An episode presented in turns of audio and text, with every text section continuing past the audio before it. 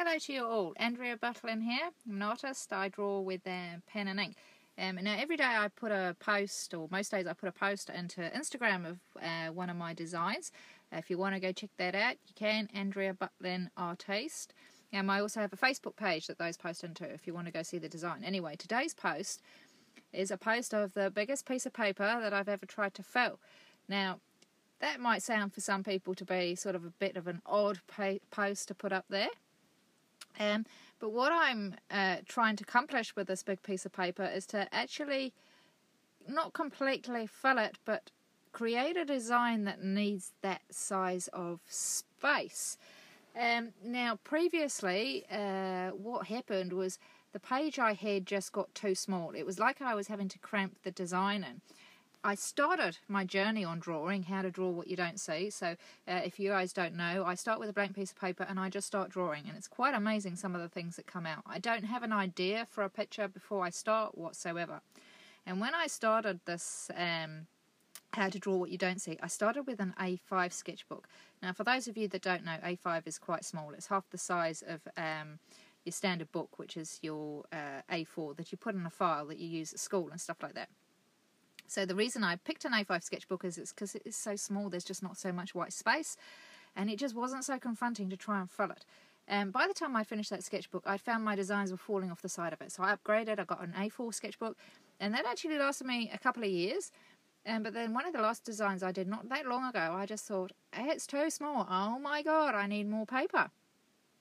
So I decided, right, you need more paper. If your art is going to carry on, you need to you need to go up in size. But I had one real big struggle, and um, before I could start on the the big page though, which was nothing to do with art whatsoever, and it was all to do around money. Could I really afford a new a new sketchbook? Was it really essential? Because in our budget, you know, we do okay, but we don't have money for extras in something like a, paper just to draw and you know it's it's extras was it really really essential um I do have my own little mum has a pocket money that goes to the side, but you know it takes a little while for that to grow, and I wanted some more clothes because I like my clothes and stuff like that. Um, and then I had all the other little struggles that were that were coming into my mind too. With if I start drawing on this really big piece of paper, is it all going to turn mush? You know, if I try doing something bigger rather than doing it in a small space. And so I was starting to share my work on Instagram by then, and I thought, well, do I share it as a work in progress? Because what happens if it turns to mush halfway halfway through? So I had all these um, things going on, and then all these other completely irrelevant excuses start popping into my head. My brain just loves to give me all the reasons why I shouldn't do something and why it's going to go wrong as soon as I'm a bit unsure of myself. It's like it's just waiting, you know, and then it just brings all these excuses in with abundance. Um, and then at some point through this, over you know a few days, I realised that if my art was going to progress, I needed bigger paper, and you know I needed to be able to develop. And as soon as I made that realization, it's everything else went, and I just got really, really excited, um, because I knew that because I, this excitement was there, somewhere out there, there would be a sketchbook I could afford that would be absolutely perfect, size and everything. And I just need to get out in town. So um, I was quite excited too. I like shopping. So, you know, and especially when I've got something to shop for, I like going all the shops looking for the best deal and everything like that. So I head off into town. The first stop I go to is the local stationery store. Now, there's some real nice big sketchbooks here. They're A2, which is like real big.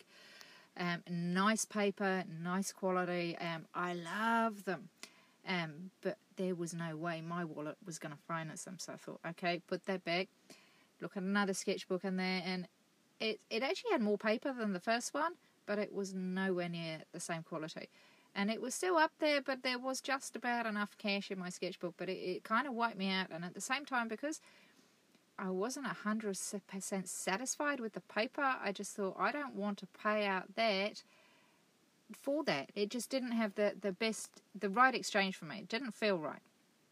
So I thought, right, we need to move on. So then we move on to the discount store, the local discount store. I love it, my type of store. And we've got one really neat one of these stores in town that just seems to stock some really nice art materials. They're not the most expensive, but you know they work when you put the pen, you know the colouring pencil on the paper, colour comes out and stuff like that. So I thought, right, I'll have a little browse around there. So I got there. Um, perfect. In there, I found five sheets of big white paper, not the highest quality, but uh, five sheets. I don't mind just for five sheets. They were two dollars fifty. And then I found a nice card wallet to fit them in. That was like three dollars fifty. And then I found a um, nice roll-out cork board so that I'd have something to pay, lay my paper on because um, my the table I would need to use is full of holes. You know what kids are like. You know they've got to investigate. Um, and I do a lot of work myself, handiwork around the truck, and so I've got an electric drill. And I'd been using the electric drill, and I hadn't noticed that my kids were kind of watching me. And of course, when I went outside, they decided to uh, investigate the drill and how it works and stuff. Um, not dangerous; these weren't young young kids, but still, even then, it's sort of like, even at sort of around nine and ten, they're still quite interested to to do things. Probably should have known they shouldn't be drilling holes in the table at that age, but they experimented with the working of the drill, so my table now has some nice holes in it, along with the carving and a few other bits um, gouged out of it. I did the carving; it's actually quite a neat carving. Um, so I needed something to keep my paper flat, and I didn't have a sketchbook. I didn't have that card that you normally have in the back of the sketchbook.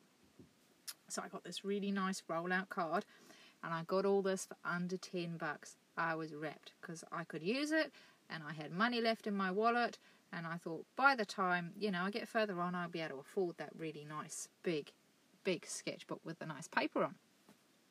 So I get home and I couldn't wait to start drawing on that white piece of paper. Started the design off, and the post on Instagram is actually after the second session. I've been able to draw on there. Um, and my biggest conflict at the moment, and the um, biggest thing I struggle with, is actually we've only got one table, and it's actually finding the time when I can get on that table and roll out my nice cork board and put my paper on it um, without the kids coming along or we're doing something and stuff like that. So that's probably my biggest conflict at the moment. But um, I'm so excited. Um, I'm drawing on my big piece of paper. I'm not um, intimidated by it, which is real cool. I have no idea what is going to be produced at the end of this piece of paper. I just keep adding to it.